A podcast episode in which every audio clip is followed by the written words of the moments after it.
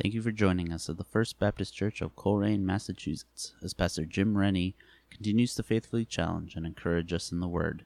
And it is our prayer that this message will encourage the believer and bring the unbeliever closer to a saving knowledge of our Lord Jesus Christ. We continue on in our studies in the book of Revelation, starting a new chapter today, chapter 3, to the church in Sardis.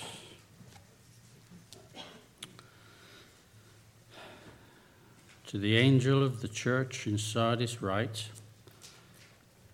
These are the words of him who holds the seven spirits of God and the seven stars. I know your deeds. You have a reputation of being alive, but you are dead.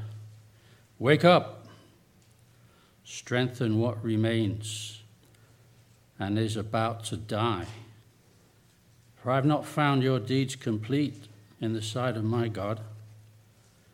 Remember, therefore, what you have received and heard, obey it, and repent.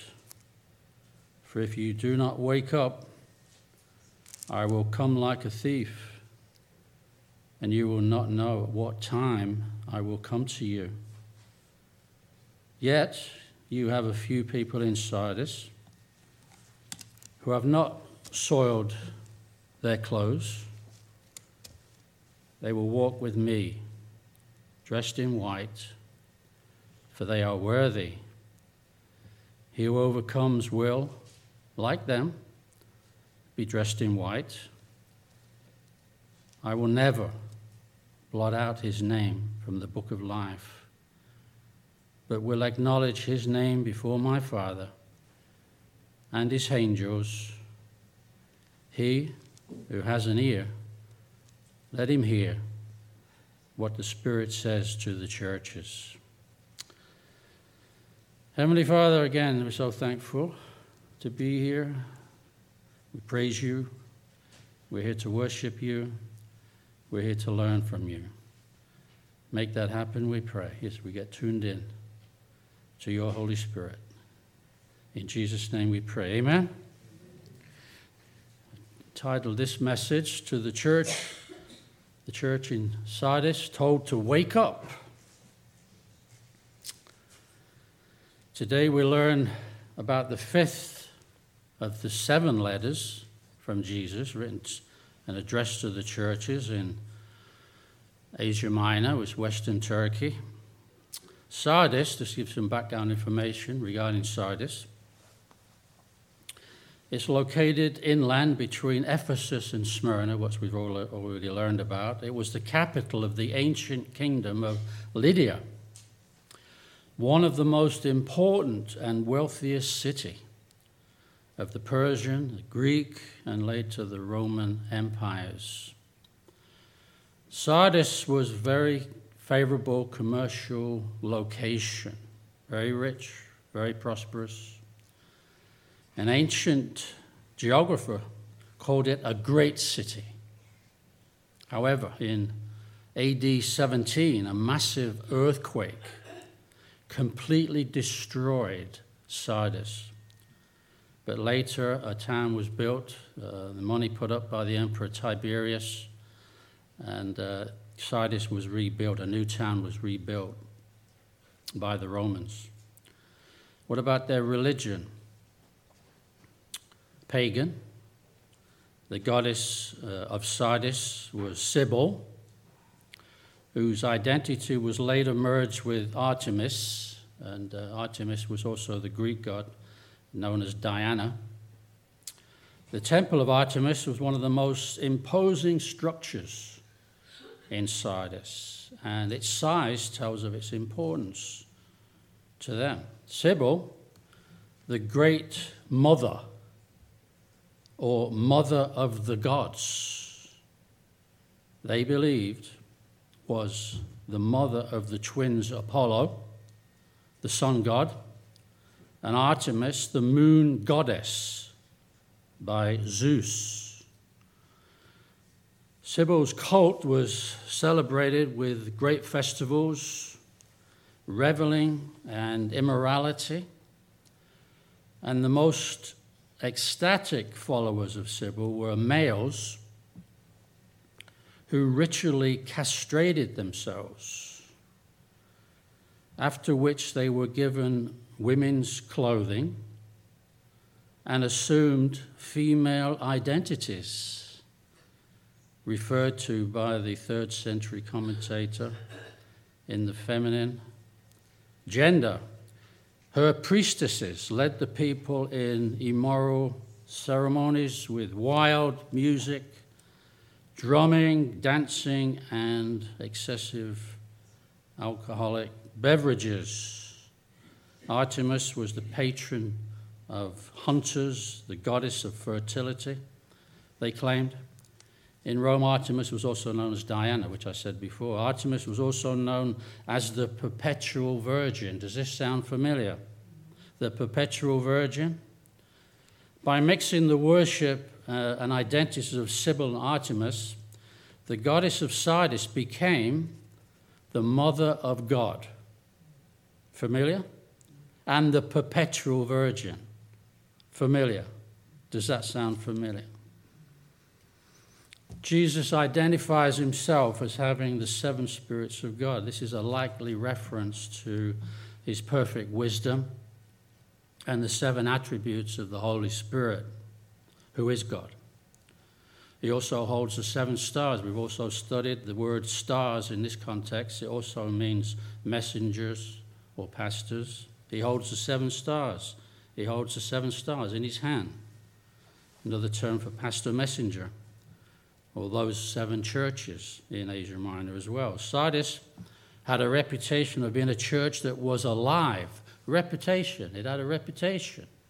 But in reality, as Jesus pointed out, it was spiritually dead. Spiritually dead. No spiritual life whatsoever. That's how it was in that Sardis church. You've heard of uh, Gandhi, I hope, Mahatma Gandhi. He writes about attending a church in South Africa when he was there, when he was a young man. And he said this, and I quote, he said, I attended church every Sunday. This is the great Hindu Gandhi. I attended church every Sunday. The church did not make a favorable impression on me. The sermons seemed to be uninspiring. The congregation did not strike me as being perfect, particularly religious. They were not an assembly of devout souls. They appeared to be rather worldly minded, going to church in conformity to custom. This is what, what was going on in Sardis. Here, at times, I would involuntarily doze off, like some of you. I used to have a guy that used to come, bless him, used to sit right at the back of a, a church that will remain nameless. And during the sermon, he would go, I never, yeah, well, anyway, I didn't take it personally. He says, So, here at times I involuntarily dozed off. I was ashamed but some of my neighbors, who were in no better a case, lightened the shame. I could not go on like this and soon gave up attending the service. And look what happened to Mahatma Gandhi. If only Mahatma Gandhi could have been saved, what a difference it would have made to the people in India. There are many congregations like that, as you probably know. And Jesus tells them to wake up, wake up, strengthen what remains, and is about to die. The church is about to die. You better wake up, for I have found your deeds unfinished in the sight of my God. The church in Sardis had fallen into a, to quote uh, a line from Pink Floyd, fallen into a comfortably numb attitude a comfortably numb attitude, just going through the motions, assuming everything was okay, assuming that everything was fine when it wasn't. The church thought it would go on like that indefinitely without changing their attitude. It assumed it could live on a religious uh, reputation in that community. They thought they were better than the rest of them in that community because they went to church. But they had become complacent, showing a smug, uncritical satisfaction with their past achievements. Complacency can happen in any church, lulling its members. When I talk about members, if you're born again, then you are a member of the body of Christ. Amen? Lulling its members into thinking everything is okay the way things were. The way things were. A complacent church often speaks of its past successes, its past achievements, instead of planning for future victories. Amen? Planning for future victories. Jesus said, Wake up, wake up. Remember, therefore, what you have received and, and heard. Hold it fast. Repent. And if you do not wake up, I'm going to come like a thief in the night when you least expect it. So, having been told what to do, Jesus tells the church not to forget it. Hold on, endure, remember what you've heard initially, the truth, through the preaching of the word, and change your attitude. You know, you know as well as I, we can, we're not always in the, uh, the best frame of mind with our attitude. You can always tell whether we are walking in the Spirit or a person is walking in the Spirit or they're walking in the flesh by their attitude. Amen? Church in Sardis needed to remember that the truth that they had heard and to live in that truth and abide by that truth and live in the light of that truth. Otherwise, Jesus would come as an unexpected, unwelcomed thief. I don't know any, any thief who is welcomed those slumbering believers, they would forfeit their reward at the judgment seat of Christ. They wouldn't lose their salvation. Those that were saved, it doesn't mean just because you go to church, and I've said it before, it doesn't make you a Christian just because you come to church. So there were people in that church. They had one foot in the world and they had another foot in the church. 2 Corinthians chapter 5, verses 9 and 10 say, So we make it our goal to please Him, whether we are at home in the body or away from it. For we must all, emphasis on all, appear before the judgment seat of Christ, so that each one of us may receive what is due us for the things done while in the body, whether it be good or bad. So, since we've been saved, our good deeds, our good works, if it's done with the right motive, with the right attitude, then that will receive a reward. Amen? But if we do not do things in the right attitude, we just go through the motions in a, in a negative manner and uh, you know, not being filled by the Holy Spirit, doing those good deeds, uh, it's going to be burned up. It's going to be a complete waste of time. There will be no reward. In fact, we will lose rewards. We won't lose our salvation, assuming that you are born again. But um, Jesus says you'll know them by their fruits. That's how you can tell whether a person is truly being changed. Verse 4 Yet you have a few people in Sardis who have not soiled their clothes. So there was something positive that Jesus says about some of those people in the church, having said some things that were quite negative about the others.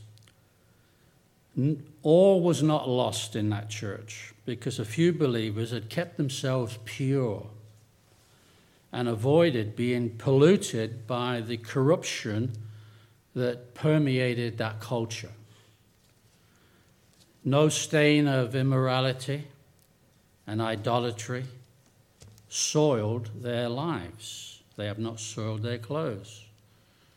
The faithful minority, and there's always a minority that are faithful compared to the vast majority who are not. They kept a watchful eye for anything or anyone that would lead them astray.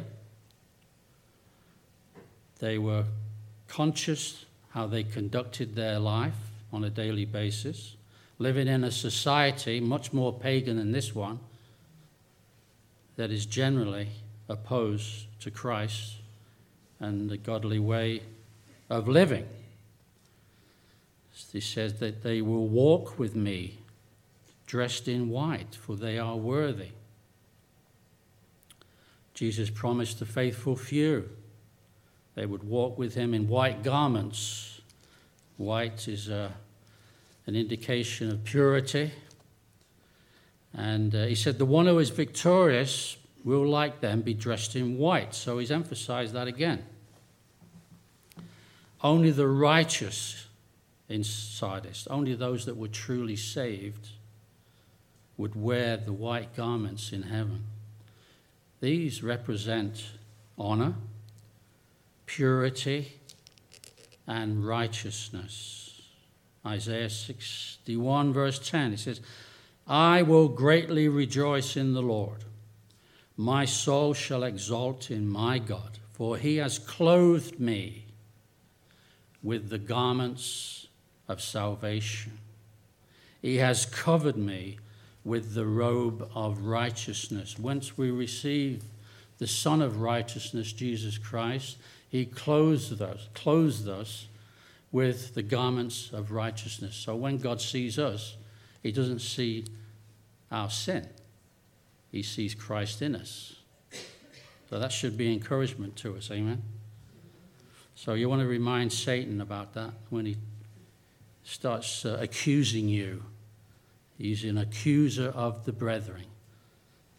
But as far as God is concerned, he sees us as pure as the driven snow. And one day we're going to wear white garments in heaven. And Jesus promises here that I will never blot out the name of that person from the book of life. You know, once you receive Jesus, your name is written in the book of life, and that can never be erased. Jesus makes another promise, a few promises here. Not only he'll never erase our name from the book of life, and you know, we better be certain that we are born again. Because Jesus says, unless you're born again, you cannot enter into the kingdom of God. Unless you're born again, you, you can't enter into or see the kingdom of God. So it's vitally important, the most important decision you'll ever make. He said, but here's another promise I will never blot out the name of that person from the book of life, but will acknowledge that name before my Father and his angels. It, us, individuals, little old me. Jesus is going to acknowledge our name before the Father in heaven and the angels. The faithful believers' names will be mentioned to God the Father and the angels. He would acknowledge those suffering saints that endured the persecution, the faithful con- conquering saints, that they belong to him. Remember those faithful believers in Pergamum? Jesus said he would give them a white stone. Do you remember that? Jesus would give them a white stone as a reward with a new name written on that stone that nobody else knew. So I wonder what name he's going to give you, a new name he's going to give you, or a new name he's going to give me, and the white stone that he's going to give us. Interesting. We'll wait and see till we get there. We don't know. And he finishes as usual as he does. And uh, I think the Lord's trying to tell the church something because he keeps repeating this at the end of every letter. Whoever has ears, and I'm thankful that I've got ears because that holds my glasses up. He who has ears, let them hear what the Spirit, Holy Spirit, says to the churches. Final verse calls upon believers not only to hear the word of God, but also to do what it says. And that's the most important and necessary thing that we should do, ought to do, must do once we've been saved. Is not only hear the word of God, read the word of God, but obey the word of God. Not just go through the motions and play church on Sundays. There's more to church than just having a beautiful building. There's more to church than having a charismatic, awesome pastor who can, who can, who can, who can wax eloquent. Uh, there's more to church than having lots of different programs. There's more to church than having a church full of people and the collection plates overflowing with money. There's more to church than that. All those things would be nice, but it pales in comparison to a congregation that not only hears the word of the Lord, but obeys the word of the Lord. Amen? I'll conclude and I'll read. Those of you who take notes in uh, 2 Timothy chapter 4. And it says this Paul is writing to a young pastor called Timothy. He said, I charge you, in other words, I command you, therefore, before God and the Lord Jesus Christ, who will judge the living and the dead. Now, we talked about the judgment seat of Christ. That's referring to the living, those that are born again and are alive, because Christ lives in us, and also the dead that are spiritually dead. And the Lord Jesus Christ, who will judge the living and the dead at his appearing and his kingdom. It's not happened yet. This is what he says, verse 2. Preach the word. Be ready in season and out of season. Convince, rebuke, exhort with all long suffering and teaching. For the time will come when they will not endure sound doctrine, but according to their own desires, because they have itching ears they will heap up for themselves teachers, and they will turn their ears away from the truth and be turned aside to fables. But you, be watchful in all things, endure afflictions, do the work of an evangelist, and fulfill your ministry. There's the charge to Timothy, the young pastor from the Apostle Paul. Told him to keep preaching the word in season and out of season, regardless of the circumstances. We've just read that the Bible predicts a time when people will refuse to listen to sound teaching. They will turn away from the truth and prefer preaching that would make them feel good and cater for their own personal desires. Many people today who attend various churches refer to here feel good preaching and be entertained in a non convicting manner. They, in particular, need to do what Jesus tells the churches wake up Wake up, because he's coming again like a thief in the night. And in the meantime, we must strengthen the things that remain. Be about the Lord's business. Teach the word, preach the word, obey the word, live the word, and the light of the word on a daily basis. To be about our Master's business and be ready for his return. Amen? Amen. Father, again, we're so grateful, so thankful to be here today. It's the best place we could possibly be. In, in the church on the Lord's day of the first day of the week. So, Father, we just thank you for the things that we've been reminded about. That, and we are so thankful that we have a church that is alive. And uh, God forbid that we'd ever just go through the motions and play church. But uh, we are a living body of Christ, and we give you all the thanks for your Holy Spirit that lives in us, the body of Christ, the members of this church. Again, I need to remind people that listening to this message, wherever you may be, I've said it numerous occasions you need to be born again. I'm just quoting what Jesus said, and it's vitally important.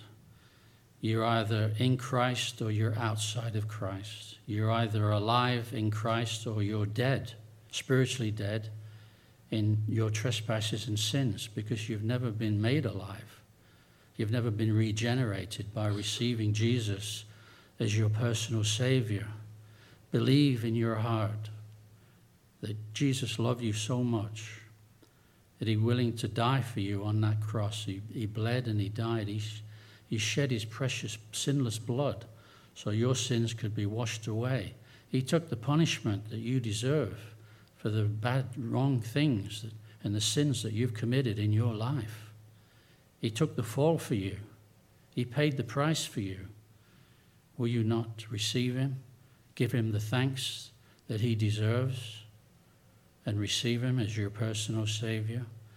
The promise in uh, Romans chapter 10, verse 13 says, For those who call upon the name of the Lord shall be saved. And I hope and pray that you do that. And when you do, you'll pass from death unto life, and your name will be written in the Lamb's book of life. Amen. Amen. Amen. Thank you again for tuning in. You can find our podcasts on Apple Podcasts and anywhere else you find podcasts. We'd love for you to join us at the First Baptist Church in Colrain for Sunday morning worship at 11 a.m. We are located at 81 Foundry Village Road, Colrain, Massachusetts. If you have any questions or inquiries, please feel free to call the church at 413 624 8886. Hope to see you soon. God bless.